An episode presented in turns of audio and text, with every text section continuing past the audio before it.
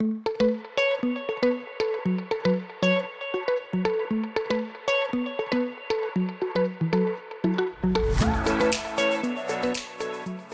ragazze, benvenute nel mio podcast L'ora della mamma. Io sono Natalia e ogni settimana vi terrò compagnia con le mie riflessioni sulla maternità, a volte scomode, ma sempre reali.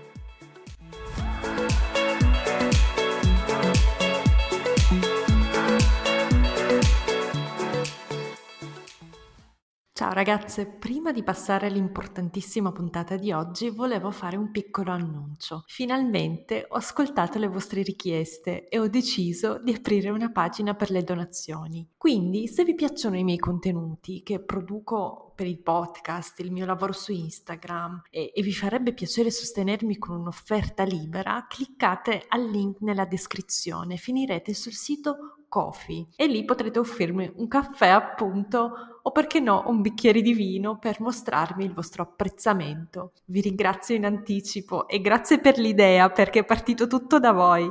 Ciao ragazze, oggi con me ho Alice Bush, non è la prima volta che la sentite nel mio podcast. Alice è una formatrice e imprenditrice digitale, ma è molto più di questo. Alice, perché ti fai chiamare formatrice? Innanzitutto, buongiorno, hai scritto un libro. Che bello! Bene, ciao Natalia, grazie per eh, avermi invitata nuovamente qui. Sai che il tuo podcast per me è qualcosa di speciale e anche il tuo profilo, io sono una grande fan di, del tuo lavoro, quindi sono sempre molto onorata. Non è solo una cosa di lavoro, ma mi piace, cioè sono contenta di essere qui. Allora, che domanda? Iniziamo. Come mai mi faccio chiamare formatrice? Perché ho analizzato tutte le cose e ho pensato che quella si avvicinasse di più, perché non sono una coach, non sono una divulgatrice, non sono un influencer, no, imprenditrice imprenditrice sì, ma diciamo dietro le quinte, nel senso che, vabbè, imprenditrice, però in realtà cosa faccio per il mio pubblico? Formo, sia nel mio podcast, eh, comunque penso sia un podcast un po' di formazione, mm-hmm. sia nei miei corsi. Io poi nasco come formatrice perché insegnavo anche nel mio lavoro precedente. A me piace moltissimo insegnare, quindi formatrice. Ad oggi posso anche aggiungermi autrice, che, perché appunto ho pubblicato un libro. E hai anche fatto un TED Talk. Non dimentichiamo, fatto, hai fatto esatto, un sacco di cose, un sacco, da quando ci siamo sentite hai fatto tantissime cose, hai iniziato il tuo podcast che tra l'altro ha fatto tipo un milione di download che in italiano è una gran cosa, cioè sì. complimenti, complimenti.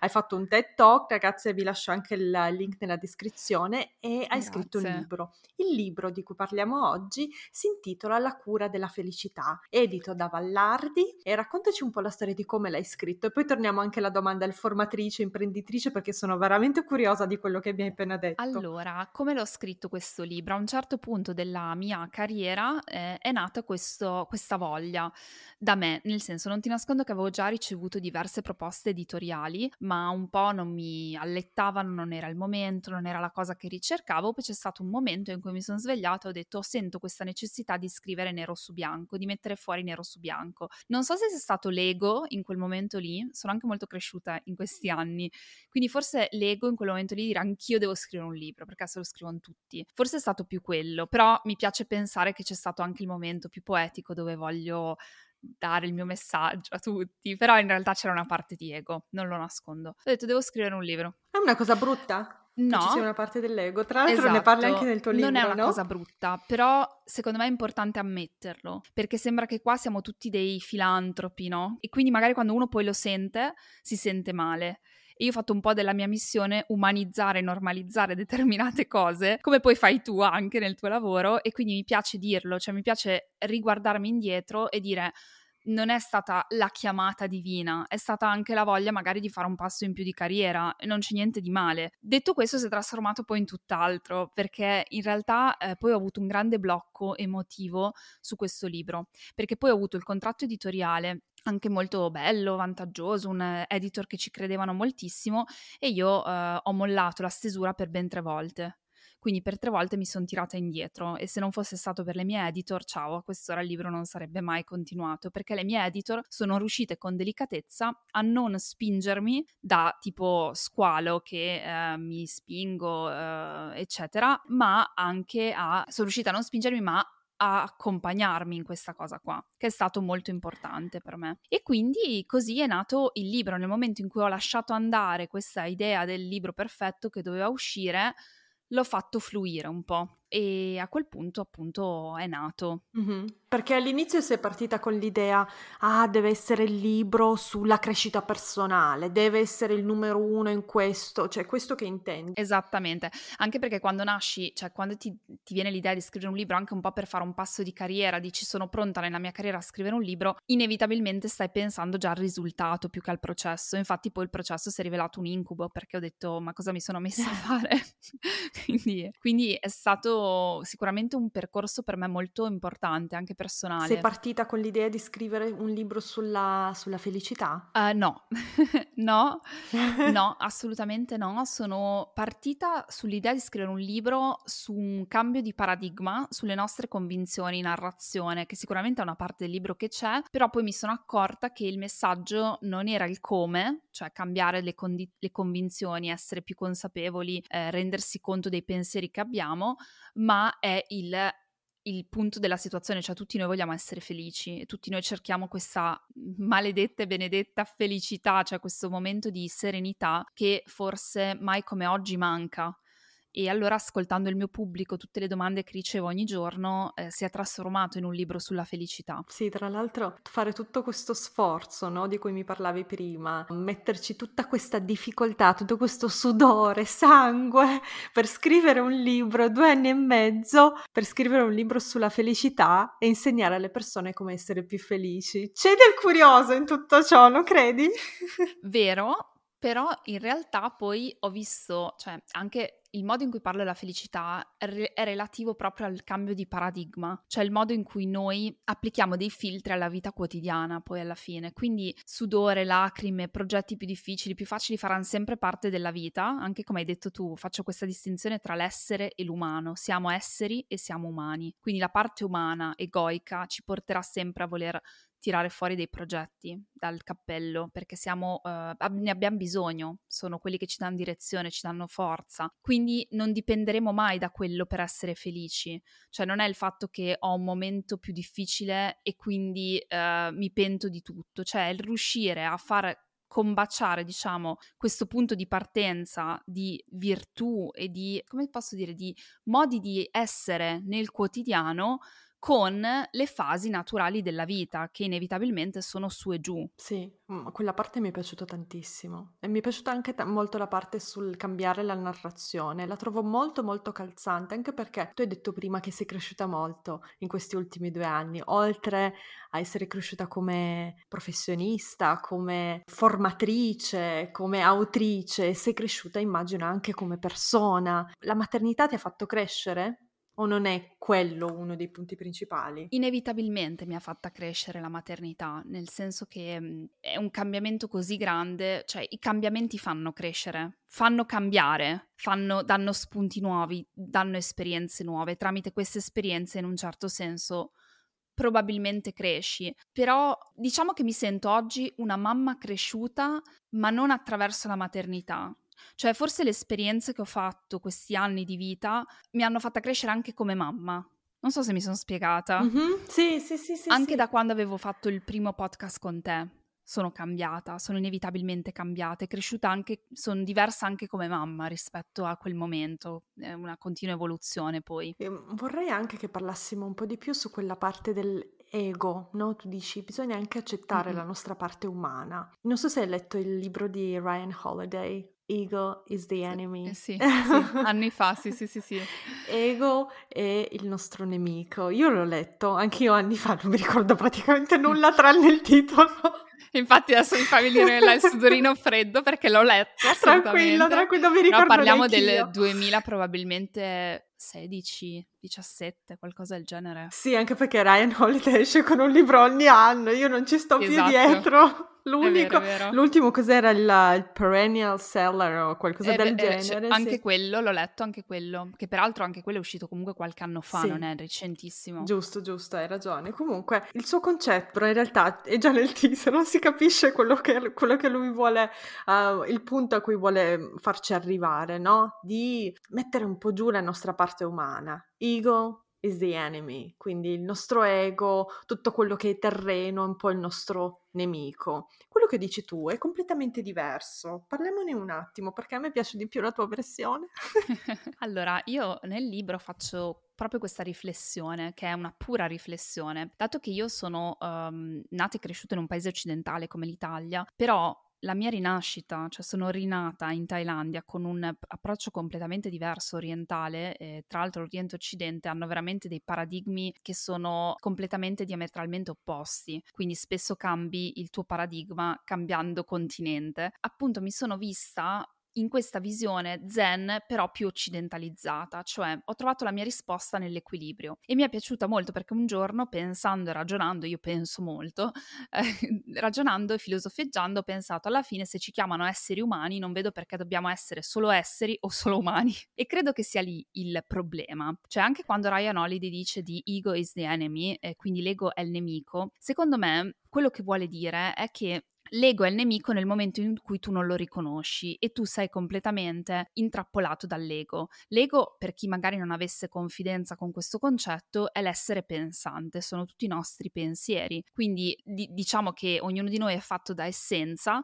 eh, nelle, si può anche di- utilizzare il gioco o comunque l'esercizio del chi sono. Se io dico chi sono, sono Alice, ma Alice è solo un nome, è solo un'etichetta, chi sono, sono una mamma, ma la mamma è solo un ruolo. Quindi tolte tutte queste etichette, questi pensieri e questa narrazione, c'è una parte di me che è completamente un'essenza. Questa essenza la sperimenti ad esempio durante la meditazione, quando hai un distacco completo dal pensiero. Ecco, l'ego si dice che essendo il pensiero ovviamente guida un po' tutti i nostri desideri terreni, perché il pensiero è fatto di mille impulsi, eh, da, partendo dalle nostre credenze di quando siamo bambini.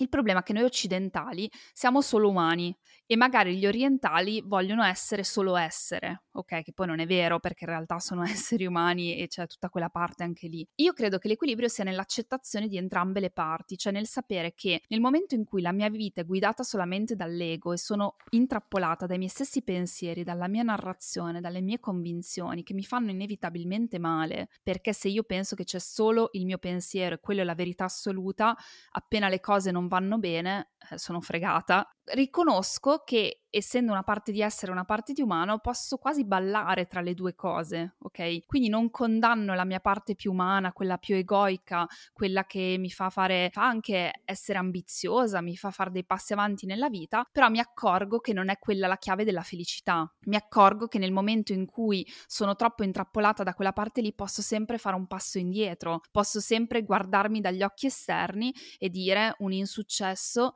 beh, è un motivo di miglioramento, è un, modo in cui tu imparerai qualcosa. Eh, questo progetto non è andato, probabilmente non doveva andare, l'universo avrà altre mille strade. Insomma, ho trovato una chiave di lettura che per me e per me è più sana, perché mi fa, non mi fa sentire intrappolata nelle circostanze della vita. Però allo stesso tempo accetto che ho una parte ovviamente di ego, che non posso distaccarmene completamente. Certo, sì. Beh, detta così, a me sembra che funzioni molto bene. Il problema e metterla in atto, perché non ce lo insegna nessuno e yes, noi non ci esatto. prendiamo troppo tempo per impararlo, no? Diciamocelo chiaramente. A volte ci vogliono proprio decenni per arrivare a questa conclusione se ci arrivi. Innanzitutto io consiglio a tutti veramente di leggere il tuo libro. Tante mamme arrivano da me e mi chiedono Natalia, dopo la maternità sono in un momento difficile. Io sai che dopo la maternità ho superato un momento molto difficile della mia vita. Avevo incontrato l'amore della mia vita, uh, questo ragazzo bellissimo, fantastico, che mi piaceva tantissimo, di cui ero innamorata, avevo una bambina insieme, vivevo nella città più bella, cioè proprio io quando ho messo il piede uh, per la prima volta a Vienna mi sono innamorata di questa città e per tutta una serie di cose siamo riusciti a prendere una casa qui e iniziare la nostra vita qui insieme. Emilia è nata a Vienna, cioè mi sembravano tutte un sacco di fortune, no? Che sono proprio mm-hmm. cadute sulla mia testa, chi l'avrebbe mai detto? Eppure io ero la persona più miserabile sulla faccia della terra, ero proprio infelice. E quando mi dicevano, ma come? Ma stai con il tipo con cui volevi stare, non volevi nient'altro nella vita che metterti con questo tipo, volevi sta- vivere in questa città e adesso ci vive, hai la tua bambina, è sana, va tutto bene. Urlava un po' troppo per i miei gusti, ma comunque eh, per farci capire, sei sana, hai meno di 20, avevo che ne so 27-28 anni, come mai sei così infelice? Io ero veramente, pensavo che non avrei mai combinato nulla nella mia vita e sinceramente non mi ricordo neanche come sono uscita da questa cosa, ma vedevo soltanto il mio insuccesso, la mia non re- realizzazione uh, professionale, personale. È stato molto molto difficile e non sono neanche riuscita a capire bene come, come sono uscita da quella situazione. Ma tu a chi ci scrive così, che sono sicura che l'hanno scritto anche a te, lo chiedono anche a te. Che cosa consiglio? Che, ah, anzi, no, non parliamo di consigli oggi, sai, che, che tipo di riflessione li inviteresti a fare? Ecco, brava, si parla di riflessioni perché poi i consigli lasciano un po' il tempo che trovano, sono un po' la punta dell'iceberg, le strategie, però le riflessioni che possiamo avere, almeno quelle a cui sono arrivata io, tu hai descritto la situazione perfetta che descrivo nel libro, cioè la condizione dell'eterno vaso bucato. Mm-hmm. e questo purtroppo non è colpa nostra o uh, una personalità bucata, è semplicemente che la nostra cultura ci ha insegnato ad avere sempre un'attenzione a ciò che ci manca proprio perché siamo guidati molto dall'ego e eh, spesso inconsapevolmente, e questa è la parola chiave, non è tanto guidati dall'ego, ma inconsapevolmente, dove pensiamo e ci eh, narriamo, ci convinciamo che quando succederà questa cosa, allora finalmente saremo felici. Allora tu probabilmente nella tua narrazione, come la maggior parte di noi, si è, ha pensato che trovando l'uomo della propria vita, avendo un figlio, avendo la casa dei sogni nella città dei sogni, finalmente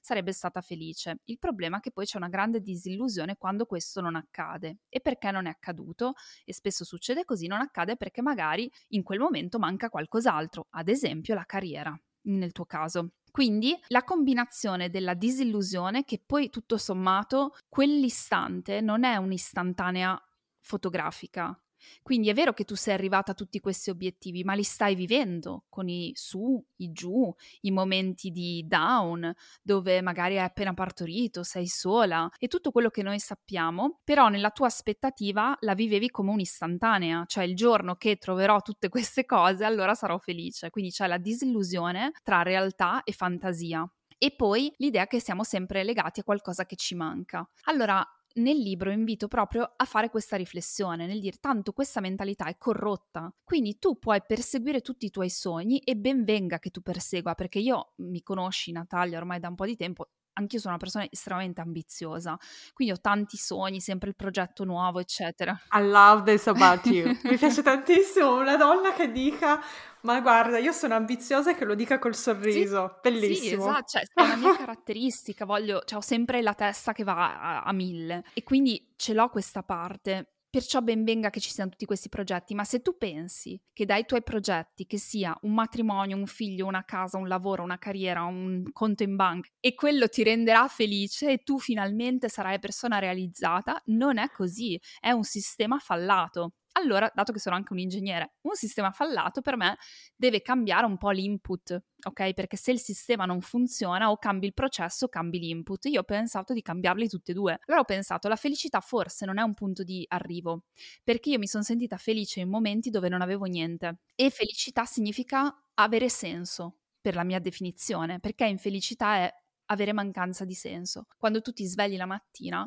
e la tua vita non ha senso e ti senti perso e ti senti senza direzione, non c'è meaning in quello che fai, no matter what, ci può essere amore per tua figlia, per, il, per il tuo compagno, però senti che non c'è meaning, ecco, non c'è pienezza, è tutto un po' vuoto.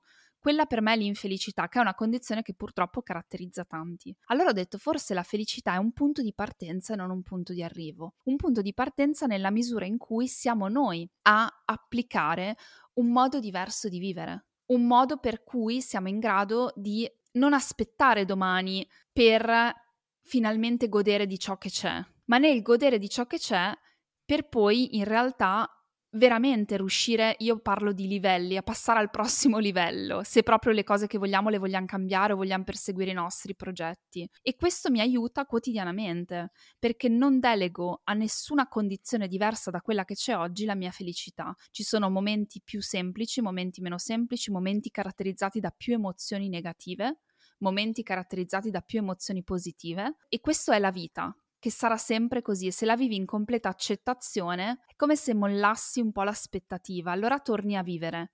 E quando torni a vivere, qualcosa di immenso accade, cioè la vita inizia a prendere di significato qualunque cosa ci sia. È quello il punto. Forse quello che ti è successo, Natalia, tu dici non so come ci sono arrivata, forse hai avuto la fortuna, l'intuizione, eh, l'esposizione, perché immagino che anche tu abbia letto molto, sei un'avida lettrice, eh, probabilmente anche tu hai ricercato anche inconsapevolmente dei significati, sei stata esposta fino a quando ti sei a un certo punto sei riuscita a riportare l'attenzione sul tuo presente. E quando hai riportato l'attenzione sul tuo presente, probabilmente hai iniziato a riuscire ad avere di nuovo potere sulla tua vita. E forse lì hai ripreso di significato e forse lì ti sei sentita più piena, più felice e le cose forse poi pian piano sono anche cambiate. Dico forse perché non lo so, però, cioè non lo so nel tuo caso come è andata, ma finché noi continuiamo a voler vivere il futuro, cioè io mi sveglio oggi e vivo con la testa domani, perché oggi non mi piace, mi fa schifo, io invito, anche se oggi non ti piace e ti fa schifo, vivilo quest'oggi, perché tanto è tutto ciò che hai, è la tua unica realtà quest'oggi.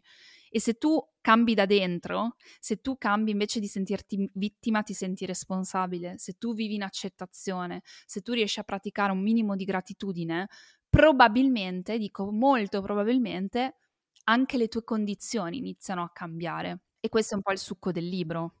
Assolutamente, sì, sì, sì. Questo um, eh, tra l'altro in quel periodo buio della mia vita lessi anche un libro sempre sulla felicità. Il tuo è il secondo che leggo. Il primo era di un autore di cui non mi ricordo il nome, scusatemi ragazze, non mi sono preparata, ma magari lo cerco se vi serve. Era però un autore americano che ha scritto un libro sulla felicità dopo che è morto il suo uh, primogenito per un'operazione molto semplice, si trattava forse di un'appendicite. L'ho letto anch'io, aspetta, l'ho le- aspetta, l'ho letto, l'ho letto anch'io, è stupendo quel chiama? libro. È bellissimo. Lui era, era eh, abitavano in Sudafrica, tipo qualcosa del genere. Sì, sì, sì, sì, sì. Ah, non me lo ricordo, l'ho letto in Canada nel 2019 stupendo, quelli, mi, hai, mi, hai, sbloccato un ricordo perché è un libro che avevo sul Kindle, quindi non ce l'avevo in cartaceo, non saprei ritrovarlo. Però sì. Vabbè, lo troveremo, lo troveremo. Lo troveremo. Io ce l'ho in carta perché l'ho acquistato sicuro su Amazon, ho tutto sul Kindle, quindi lo ritroverò, ma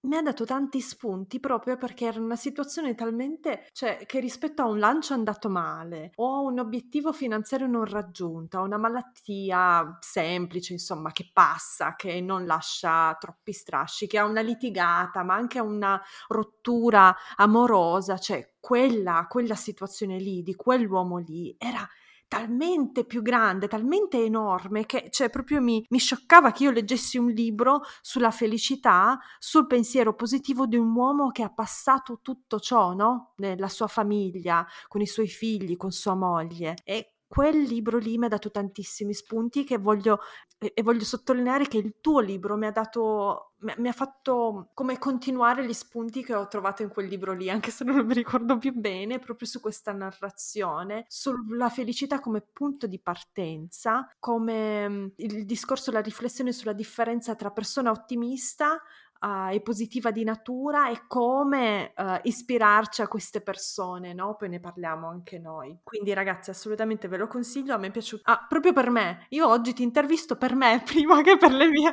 ascoltatrici.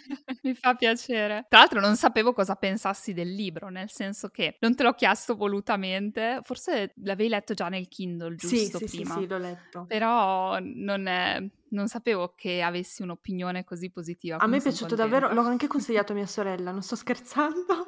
E ho detto sì, anche mia sorella grazie. sta passando un periodo un po' difficile, ho detto guarda c'è il libro di Alice, tra l'altro Grande. te lo passo, assolutamente. Io non, non, mento, anzi figurati, sai quanti, quanti, podcast, cioè dovevo fare magari un podcast con un'autrice o un autore perché me l'ha proposto una casa editrice, non è il nostro caso ragazzi, questo non è una DV, ho chiesto io ad Alice di intervistarla, ma poi leggo il libro libro, il libro non mi piace e mi tiro indietro anche con magari che ne so, facendo una brutta figura, cioè mi è successo tante certo, volte, non, la, non, non, sarebbe sì. stato, non dico bugie insomma, anzi. E parliamo invece di... Uh, tua nonna Juliette, tra l'altro l'hai chiamata come la tua bambina, l'hai chiamata tua figlia, l'hai chiamata come mm. tua nonna e che è stata un po' l'ispirazione per questo libro e raccontami un po', non spoilerò. allora, mia nonna eh, è era, perché è venuta a mancare nel 2017, una persona felice. Ed è stata di ispirazione perché ho quasi pensato, cioè ho pensato a lei come caratteristiche. Io dico ci sono poche persone felici di natura perché secondo me è una tendenza, cioè saper applicare un po' il filtro, io lo chiamo il filtro della felicità che è lo strumento che si impara all'interno del libro, saper applicare questo filtro della felicità per quanto mi riguarda è un allenamento perché a me non viene naturale, io nella, di mia natura divento vittima, lamentosa, eh, ingrata, mi questo io, non, io quando, quando, l'ho letto ho detto no, questa non è Alice però, eh, no, invece, non è vero. Invece sì. Quando, nel libro a un certo punto dici per 30 anni io non sono stata così e ho imparato a farlo, adesso insegnaci, insegnaci la vita. Esatto, esatto. Adesso non ho la presunzione di insegnare la vita, però è vero, cioè perché anzi mia nonna, Juliet appunto, me lo diceva, cioè lei, per lei era inconcepibile il mio modo di essere, perché il suo era completamente opposto, cioè lei nonostante le circostanze ha sempre mantenuto questo entusiasmo. E qua prendo una tua parola che hai utilizzato prima, che forse io utilizzerei diversamente, che è la parola ottimismo e pensare positivo, perché io mi discosto un po' da questa idea dell'ottimismo e del pensare positivo, perché penso che parte della felicità sia la validazione di qualsiasi tipo di emozione. Quindi per essere felici non hai bisogno di pensare sempre che tutto vada bene, cioè quando le le cose vanno male, anzi la felicità per me presuppone che tu possa dire fanno schifo, perché te le togli in un certo senso, ti togli il peso di dover pensare di essere, che tutto debba essere perfetto, cioè vivi quello che c'è. Mia nonna era una persona così, era in grado di vivere quello che c'era e vivendolo, attraversandolo, probabilmente lo riusciva anche a elaborare, non rimaneva bloccata nella narrazione del ecco vedi perché mia nonna per esempio ha vissuto con un patrigno che la abusava, la violentava. Una mamma estremamente uh, cattiva con le figlie, mm. quindi non era per niente presente. Ovviamente nei tempi della guerra in Inghilterra, mia nonna è inglese, senza cibo, senza niente, si è sposata subito per uscire di casa da questa situazione violenta con un uomo che non amava, eh, ha avuto due figli nella povertà assoluta, però tutte queste cose le ha vissute sicuramente con, con il dramma di quello che viveva. Poi si è innamorata di un italiano ed è per questo che è venuta in Italia. Ha avuto molto coraggio, si è separata in tempi non sospetti, ha portato i suoi figli inglesi in Italia, tra cui mio papà, e poi ha avuto questo matrimonio meraviglioso, però anche lì purtroppo interrotto bruscamente perché lei si è innamorata di un uomo di 12 anni più giovane di lei e quest'uomo è morto che aveva 53 anni di tumore fulminante al cervello in 6 settimane cioè dal primo segnale alla morte di una persona di 50 anni, quindi immaginatevi, sono, state, sono passate 6 settimane, io avevo 15 anni quando questo è successo e lei poi è tornata in Inghilterra da sola, rialzandosi. Mm. Lei aveva 65, 65-66, insomma, quasi a 70 anni si è ripresa tutto, si è riportata in Inghilterra, ri- si è ricostruita una vita. Quindi lei i suoi drammi li ha vissuti, non ha avuto una vita che le ha dato delle carte semplici. Eppure aveva questa passione per la vita. Ecco, per me la felicità è questa idea che tu te la vivi sta vita. E questo significa anche vivere, attraversare il dramma, senza però appiccicartelo addosso. A volte noi ci appiccichiamo addosso i successi, così come i fallimenti, come se diventassero parte di noi, ma non è così. Noi attraversiamo esperienze questo è il modo di vivere, attraversiamo esperienze, le dobbiamo attraversare nella completa accettazione e flusso di quello che è. Quindi io la mia giornata no, me la attraverso come la mia giornata no, non è che devo pensare positivo, magari non c'è niente di positivo in quella giornata. Ho avuto dei momenti veramente adesso sono qua con te nel podcast e penso sia rilevante anche per il pubblico che ti ascolta, momenti di disperazione con due bambini piccoli, un lavoro di responsabilità, non abbiamo i nonni, mm-hmm. quindi abbiamo sempre dovuto rifarci delle tate, non è semplice. Non è tua mamma vicino? Sì, però per motivi anche suoi non riesce a darmi una, una sua disponibilità, quindi lei non, non è caretaker dei bambini e quindi siamo uh, soli siamo soli qui. Quindi il punto qual è? Che ci troviamo nella condizione di dover sempre dipendere da delle tate. Abbiamo avuto delle esperienze anche molto traumatiche su questo. Ti assicuro che ho avuto dei momenti di disperazione. In quei momenti non mi dicevo, dai, devi pensare positivo. No, devi però attraversarlo. Devi essere lì. Devi pensare che la tua vita è lì e tu fai del tuo meglio. Ecco cosa ti dà quella pace, quella tranquillità, quel radicamento dove tu vivi. Negli ultimi anni mi è successa questa cosa, dove il tempo passa più lentamente. Tutti che dicono che il tempo passa veloce. Io in questo radicamento, in questo flusso, è come se veramente la giornata me la, me la vivo appieno. Qualunque cosa ci sia, però me la vivo e questo ha dato molto senso alla mia vita e mi rende molto felice mi rende molto radicata, molto sensata. Non sto pensando a tra un anno, così come non sto pensando a un anno fa. Mm-hmm. Però le esperienze hanno senso e significato, anche quelle più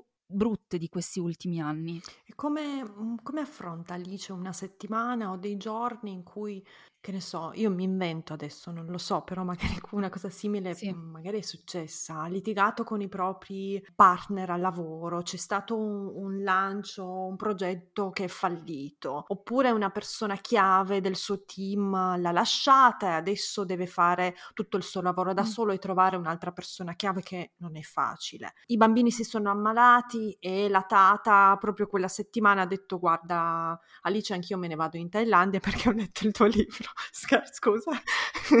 e um, esatto. non lo so, tu e Michael siete stanchi perché anche voi avete i vostri progetti, le vostre cose, tu devi finire l'ultimo libro, l'ultimo capitolo del libro e consegnarlo, cioè devi fare eh. 300 reel per Instagram, hai detto quella volta che non so, non vai da parrucchiere di farti la tinta da mille anni, volevi andare anche in palestra ma non ce l'hai fatto, insomma, storia di vita normale, no? Storia di vita normale, eh, cioè... Esatto, e quel giorno lì i bambini pure eh, si ammalano, certo. si comportano proprio come dei piccoli piccoli diavoletti dici no vabbè ma io che ho fatto di male? Ecco come li vive Alice questi momenti o giorni o settimane? Li vivo credo come tutte voi nel senso che all'inizio mi arrabbio ci sono delle fasi, cioè credo che ci sia una fase del, della non accettazione di qualcosa che non va come ti aspetti, perché tutte le cose che tu hai menzionato hanno a che vedere con la nostra aspettativa, l'aspettativa che tutto debba sempre mm-hmm. andare bene. Chiaramente la vita non è così, quindi però noi ci arrabbiamo comunque, perché come hai detto tu mi sveglio al mattino, le cose vanno storte, quindi eh, le fasi naturali sono la rabbia,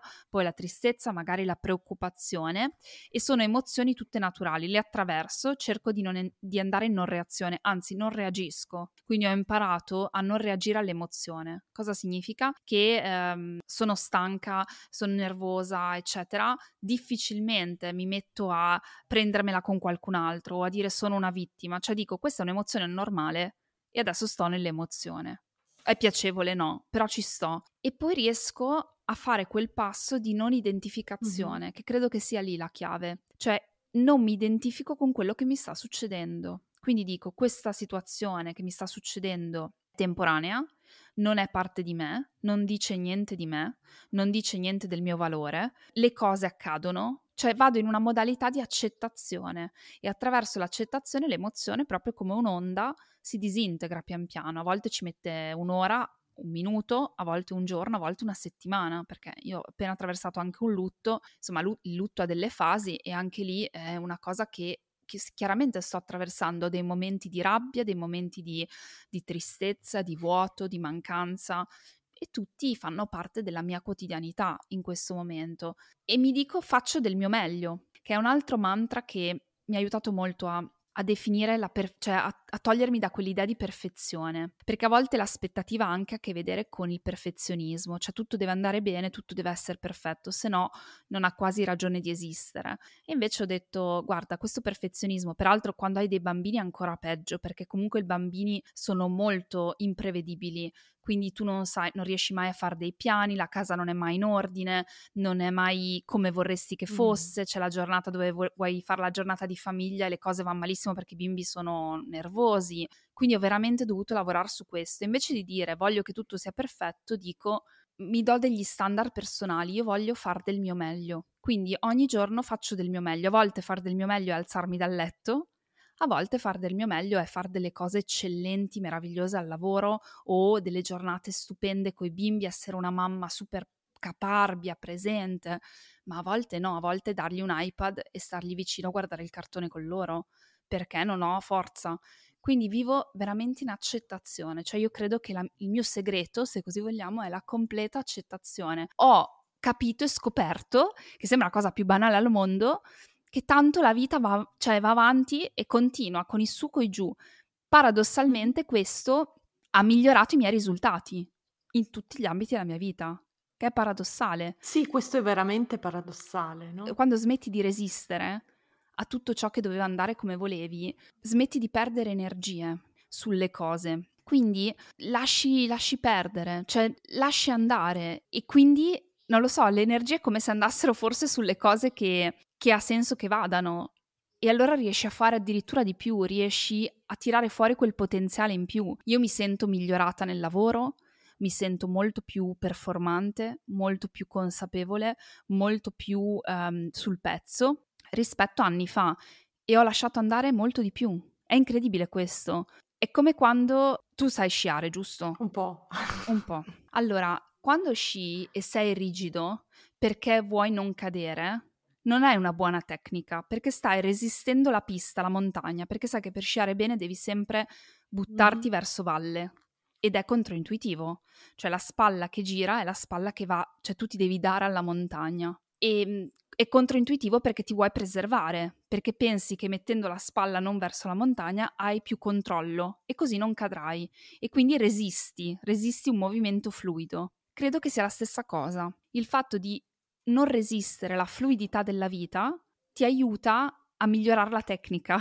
Ecco come, come, lo riesco a spiegare. Io non credo di essere arrivata a quel punto, ma vorrei pensare che sono sulla strada giusta. Chissà, chissà, la prossima volta che ci sentiamo. Tra un paio d'anni, esatto. È una cosa veramente interessante, quella che hai detto. Tu negli ultimi anni, uh, e qua non faccio nessun spoiler perché me l'hai raccontato nell'ultimo podcast insieme, tu hai fatto negli ultimi anni due bambini hai aperto un sacco di progetti, hai fatto un TED Talk, hai scritto un libro, hai aperto un podcast, uh, hai portato avanti i tuoi progetti che e li hai fatti diventare più grandi, più conosciuti. Ti sei trasferita durante la pandemia dal Canada in Italia, hai comprato casa, cioè, hai fatto un bordello di cose. Cioè, è presente quando dici, uh, quei film che iniziano in media stress, no? Cioè, dici, boh, entri e sembra che da quando ti ho conosciuta sia successo tutto quello che c'è da sapere su di te. Non so se sei presente.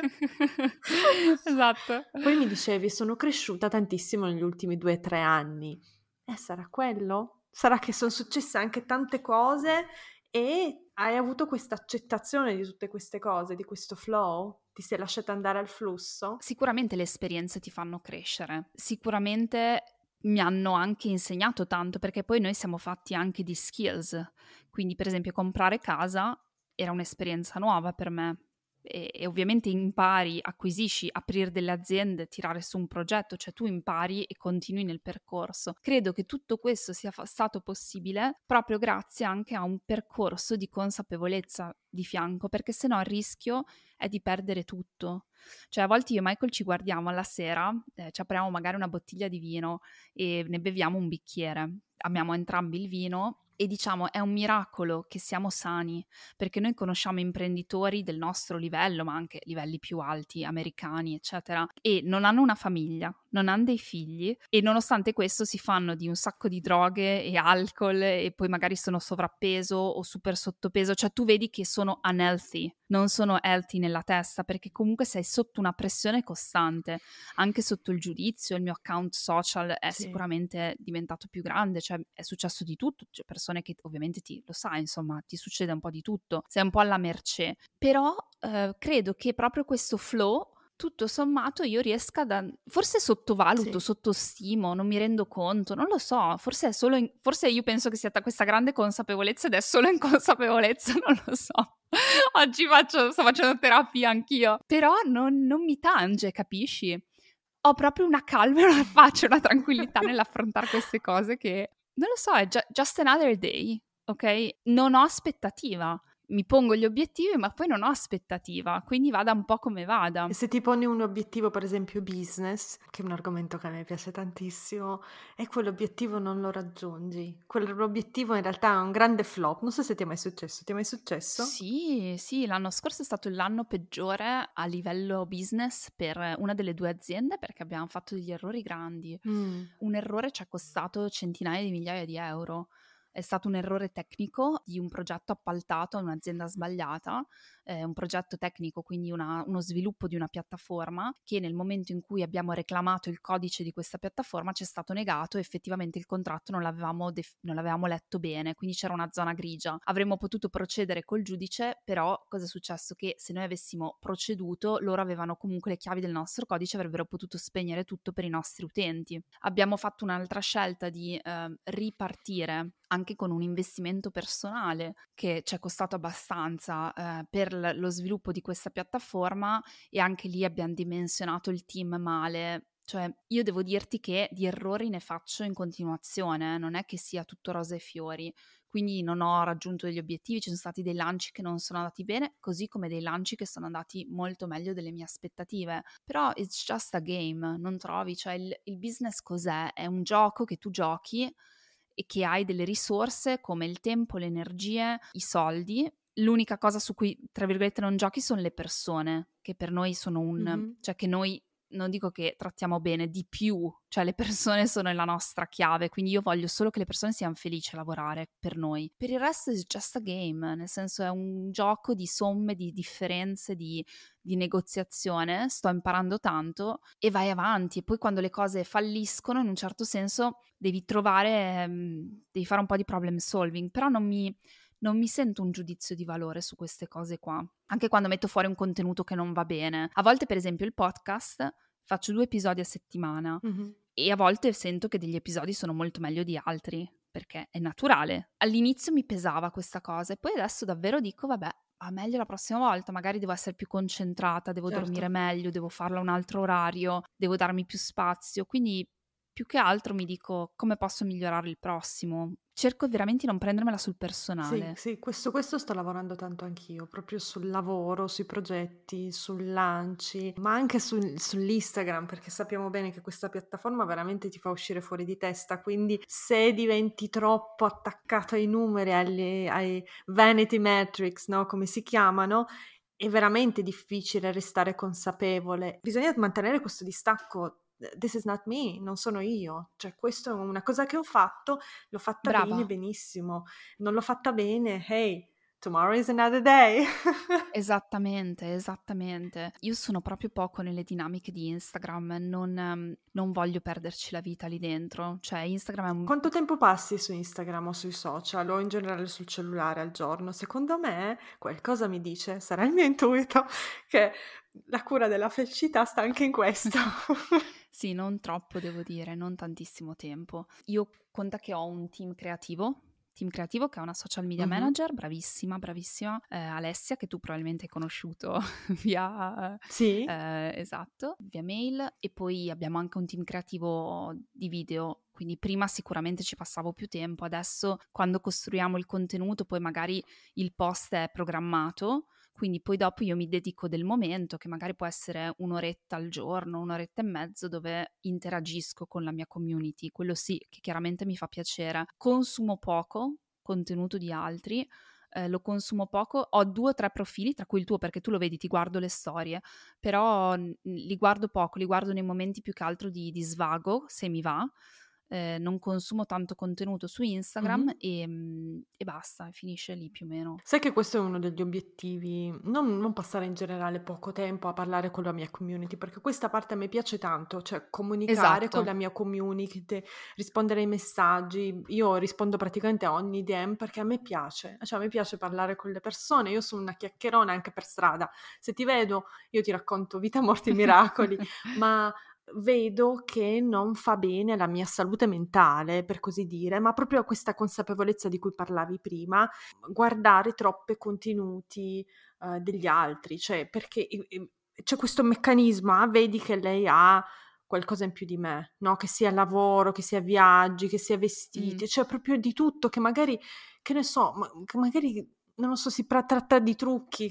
Io ho comprato l'altro giorno da TikTok un rossetto certo. e un certo. lucida labbra di Dior che stanno adesso nel cassetto e li regalo a mia sorella. Ma, cioè, ma perché? Ma ce la puoi fare? Ma non hai mai avuto bisogno? Cioè, sono andata veramente, ho guardato un video su TikTok, mi è venuta sta fissa, sono andata su Amazon, li ho ordinati, mai usati. E questo solo, cioè, veramente è stato l'unico acquisto che ho fatto da TikTok in vita mia. Ma quello che voglio dire è che ti fanno venire questi, oh, I need this, devo avere questa cosa. Anche io devo essere essere così, Yes. anche io devo andare di là, anche io devo andare di qua e veramente ti fa perdere un po' l'equilibrio, ti fa perdere di vista le cose importanti per te. Verissimo, e vabbè, ci sono tantissimi studi collegati a salute mentale e questo mondo eh, praticamente patinato di istantanee dove ti fanno venire bisogni che non hai e tutto il resto e tutte le paturnie del caso e non dimentichiamo anche l'ossessione da cellulare quando viviamo i momenti di vita vera, perché non ti nego che eh, questo per me è uno dei deterrenti più grandi nel dire io non voglio che i miei figli mi vedano sempre col cellulare in mano, piuttosto che non voglio esserci io col cellulare in mano, lascia perdere i figli. Noi non siamo strict su questa Mhm. cosa in casa, quindi non siamo dei generali, però mh, la linea, come si dice, la linea di generale è quella di evitare il più possibile, però non che non lo eviti completamente. A volte, quando entri magari nella polemica, quando entri, lo sai anche tu, sei comunque è un pool quella cosa lì che ti, ti fa entrare ed è diventa strong, diventa forte questa, questa necessità di entrare su sti social. Quindi il weekend, ad esempio, è una cosa che praticamente non lo uso. Quindi il weekend mi disintossico quasi completamente e mi piace pensarlo come un metodo Mhm. comunicativo con la mia community, ma neanche l'unico, perché poi ci sono le mail, poi ci sono i podcast, poi c'è Telegram, quindi ho anche un po' diversificato forse le varie piattaforme, c'è anche Instagram inevitabilmente e mi piace, come dicevi tu, com- comunicare con, eh, con la community, però cerco di usarlo come strumento e non come dipende tutto da questo. Eh, mi, mi fa star male l'idea che diventi troppo, for- troppo importante per me. Sì, sì, sì, sì, sono d'accordo con te. Eh, abbiamo parlato della na- narrazione, dell'ottimismo tra l'altro sull'ottimismo vi è venuta in mente una frase di un libro che ho letto di recente che forse ti sembrerà non c'entrare nulla con il nostro discorso, è The Psychology of Money, quindi la psicologia dei soldi, non so se l'hai letto. E No, però visto che l'avevi il- consigliato. l'autore è un ottimo libro, te lo consiglio, sì.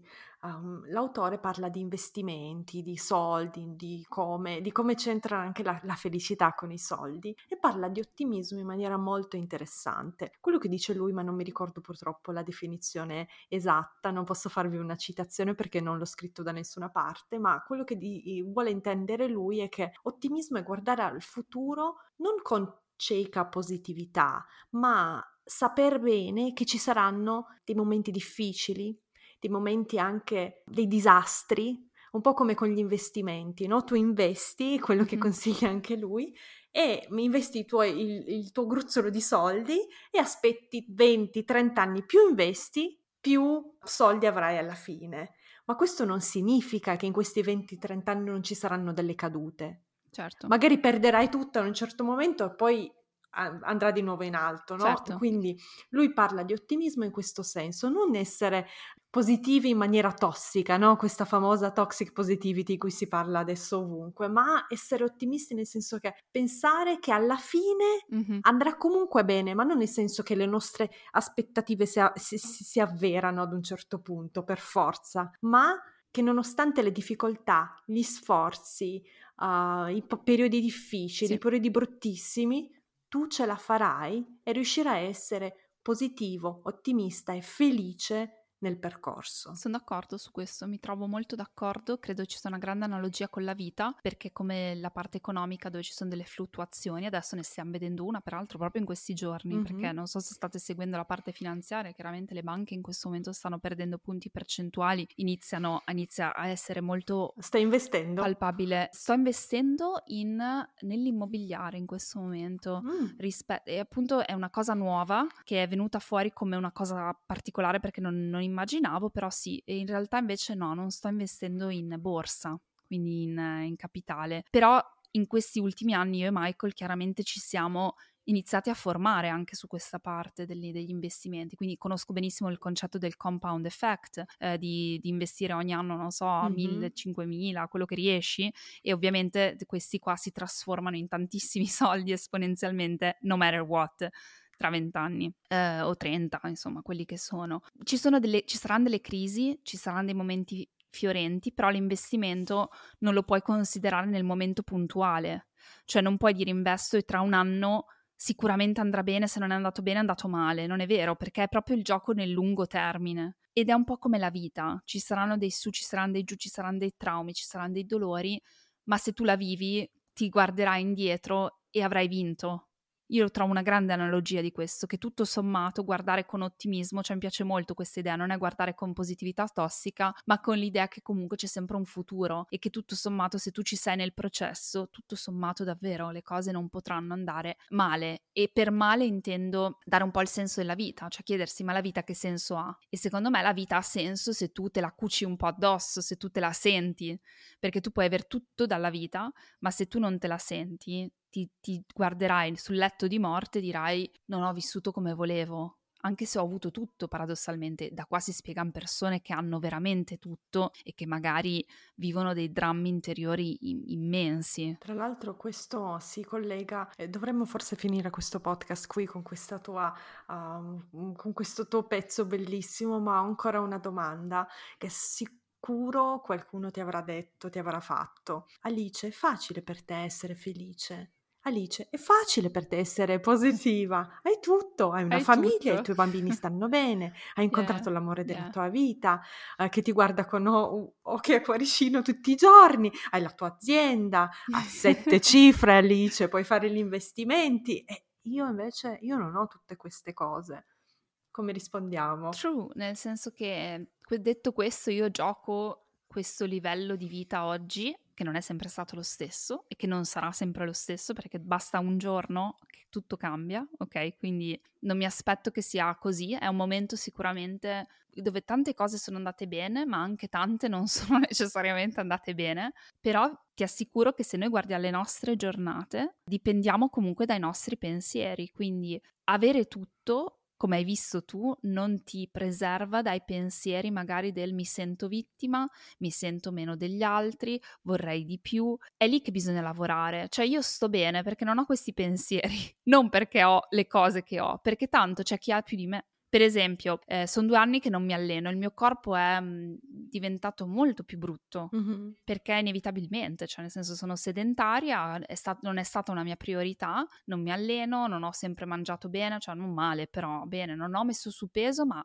onestamente è completamente cambiato, completamente. Mi guardo allo specchio, anche lì in completa accettazione, non significa che non voglia migliorarmi. Ecco, quello voglio dire, magari penso a una ragazza che ha questo corpo bellissimo e dico per lei è tutto facile, lì lo sbaglio. Quindi è inutile che stiamo a pensare agli altri, perché Alice ha questo, questo sistema al contorno, non è stato questo. Se vi interessa, io non vengo da una famiglia abbiente, non vengo da eh, dei privilegi particolari, se non quelli che hanno la maggior parte delle persone che sono nate in Italia, cioè il privilegio di avere magari cibo, di eh, poter studiare in una scuola pubblica, quello che ho fatto io, e volevo andare nelle scuole private, soprattutto più avanti nella mia carriera eh, universitaria e mi è stato detto no, ho lavorato e studiato, ho fatto le mie esperienze, sono stata lasciata, sono stata tradita, ho avuto un aborto spontaneo, ho avuto relazioni andate male, ho avuto un papà alcolista, cioè non è che... E oggi sì, oggi sicuramente tante cose sono andate bene, non sarà così per sempre, ma soprattutto quello che ci, ci blocca è proprio quella domanda lì. Alice, ma per te è facile perché tu hai tutto. Io ti dico, guarda, ti assicuro che finché tu avrai questa idea, il tuo presente non ti darà niente di più di quello che hai.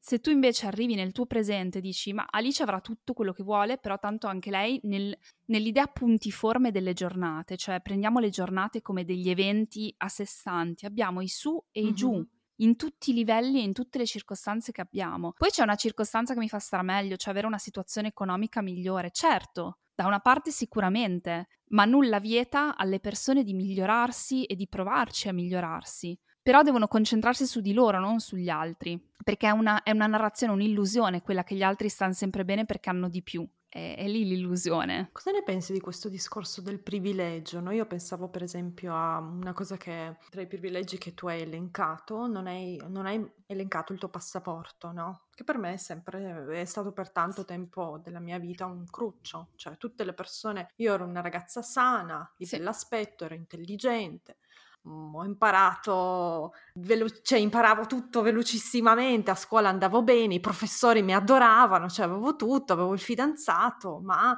volevo andare all'estero a studiare come i miei compagni, io non avevo un passaporto, no? Io non avevo un passaporto es- europeo, cioè per farlo mi serviva un passaporto europeo e quella mi sembrava una di quelle montagne, eh, sì, tra l'altro sì. i miei genitori ce l'avevano, ma io ero già di- maggiorenne, quindi non ce l'avevo. E mi sembrava proprio una cosa tipo, ma eh, questa è una, una sfiga. Cioè, ma come posso io paragonarmi alle mie compagne che hanno questa cosa, la danno per scontata, e per me è una montagna talmente enorme che non so neanche da dove iniziare a scalarla. Anni dopo, io di passaporti ne ho tre, di cui due europei, no? Cioè, insomma, come, come, cittadina europea o comunque come persona ho molte più possibilità di viaggiare senza visti di tutte le altre persone che conosco, no? Più di mio marito, più di tutti gli italiani che conosco. Eppure, cioè, il discorso che volevo fare qui, eppure, il giorno in cui ho ottenuto il mio passaporto europeo, io non mi sono sentita più felice L'ho dato subito per scontato. Esatto, e questo qua è il punto. Il punto è che sicuramente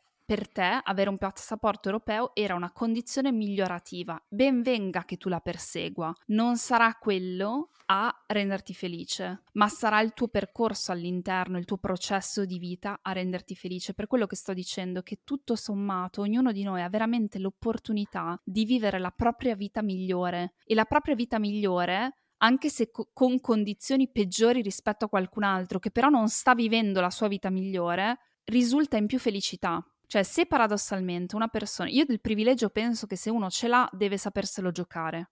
Non c'è colpa nel privilegio, eh. Io non vedo colpa nel privilegio. Non mi fa neanche arrabbiare il privilegio, mi fa arrabbiare l'ingiustizia, che sono due cose diverse.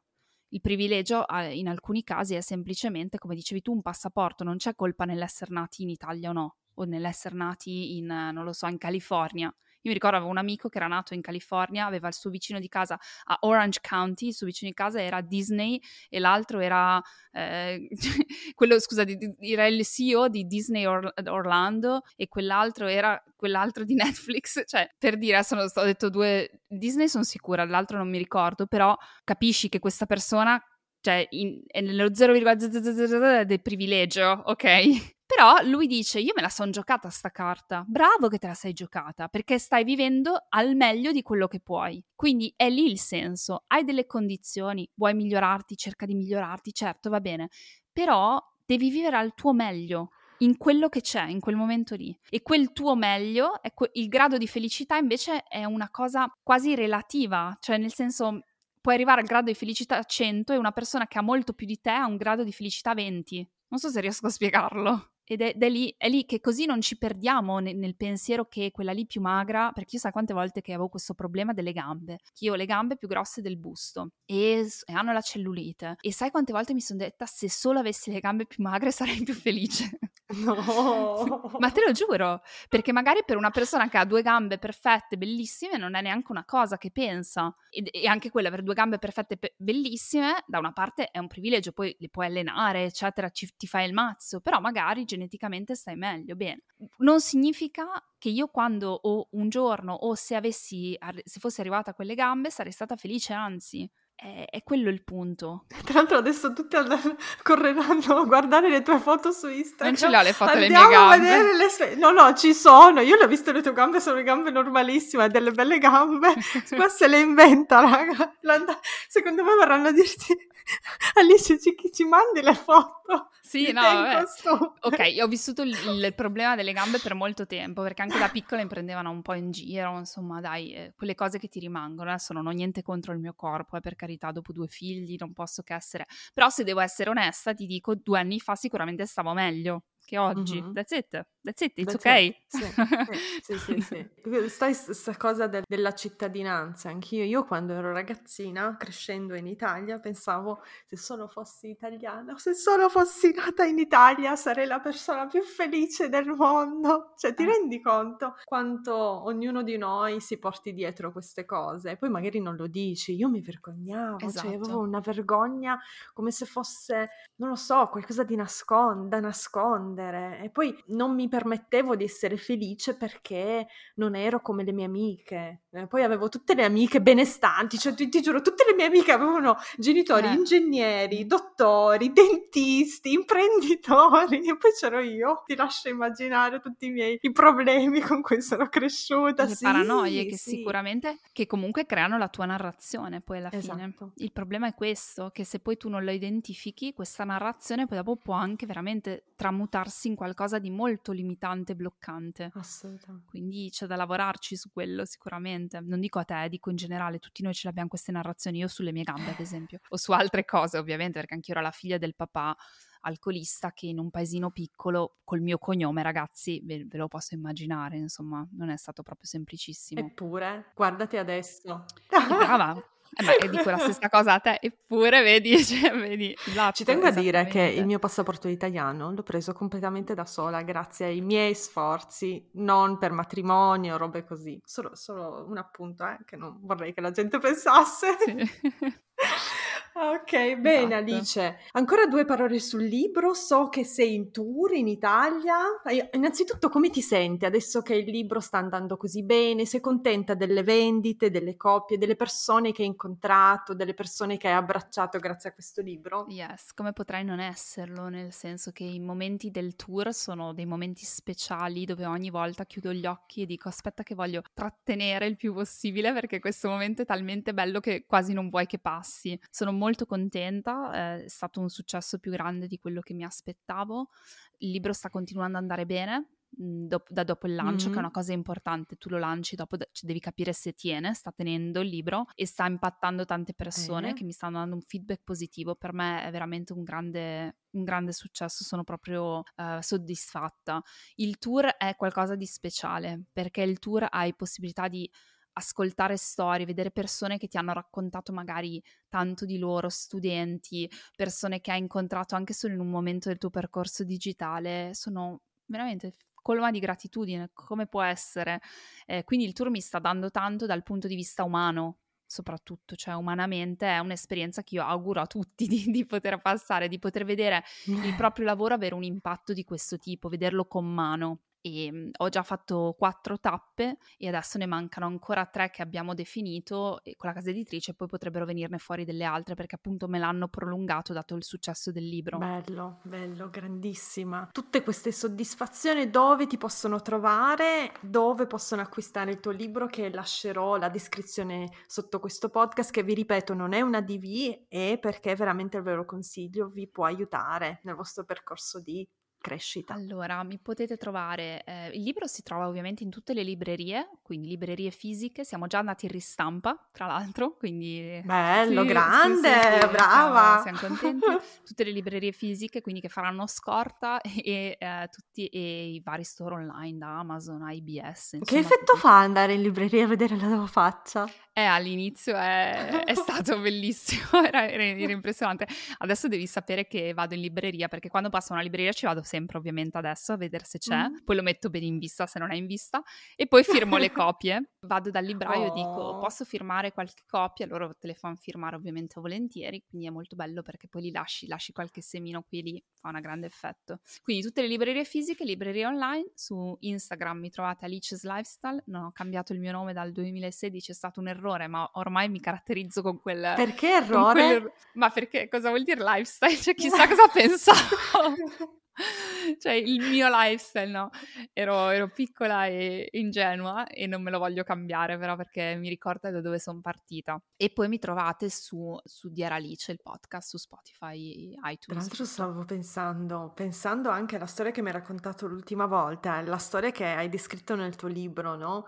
Quella Alice lì in California, sulla, sulla eh. spiaggia, eh. che guarda il tramonto, cosa avrebbe detto se ti vedesse adesso? Eh, grande, hai avuto, hai avuto un gran coraggio perché tante scelte sì. insomma sono state fatte anche proprio con coraggio che deriva da cuore e mi piace questa idea di dare anche un po' di passionalità in questa vita che ci richiede tanto di produttività, di performance, ma alla fine il cuore conta, mhmm, punto, quindi seguirlo, essere anche un po' più passionali nel tuo seguire, seguire te stesso, ma il cuore anche per te, non sto dicendo il cuore nelle relazioni, avere cuore a cuore la tua vita, avere passione nella tua vita, quindi secondo me mi guarderebbe e direbbe dai, grande, cioè ci hai messo del tuo nel costruire tutto. Assolutamente, te lo dico anch'io, grande Alice, alla prossima e ti auguro che i prossimi due o tre anni ti portino ancora più ricchezza, consapevolezza e Grazie serenità. Natalia, io sono molto grata di essere stata qui perché ti stimo tantissimo, stimo il tuo lavoro, quindi ti ringrazio Alla tantissimo. prossima, grazie. Ciao, ciao a tutti voi. Wow, siete arrivate fin qui! Spero che questa puntata vi sia piaciuta e aspetto i vostri feedback. Potete scrivermi su Instagram o mandarmi un'email. Tutte le info sono nella descrizione. Non vedo l'ora di sentire cosa ne pensate. Ricordatevi di schiacciare il tasto segui in modo da non perdervi le puntate future. A presto e grazie!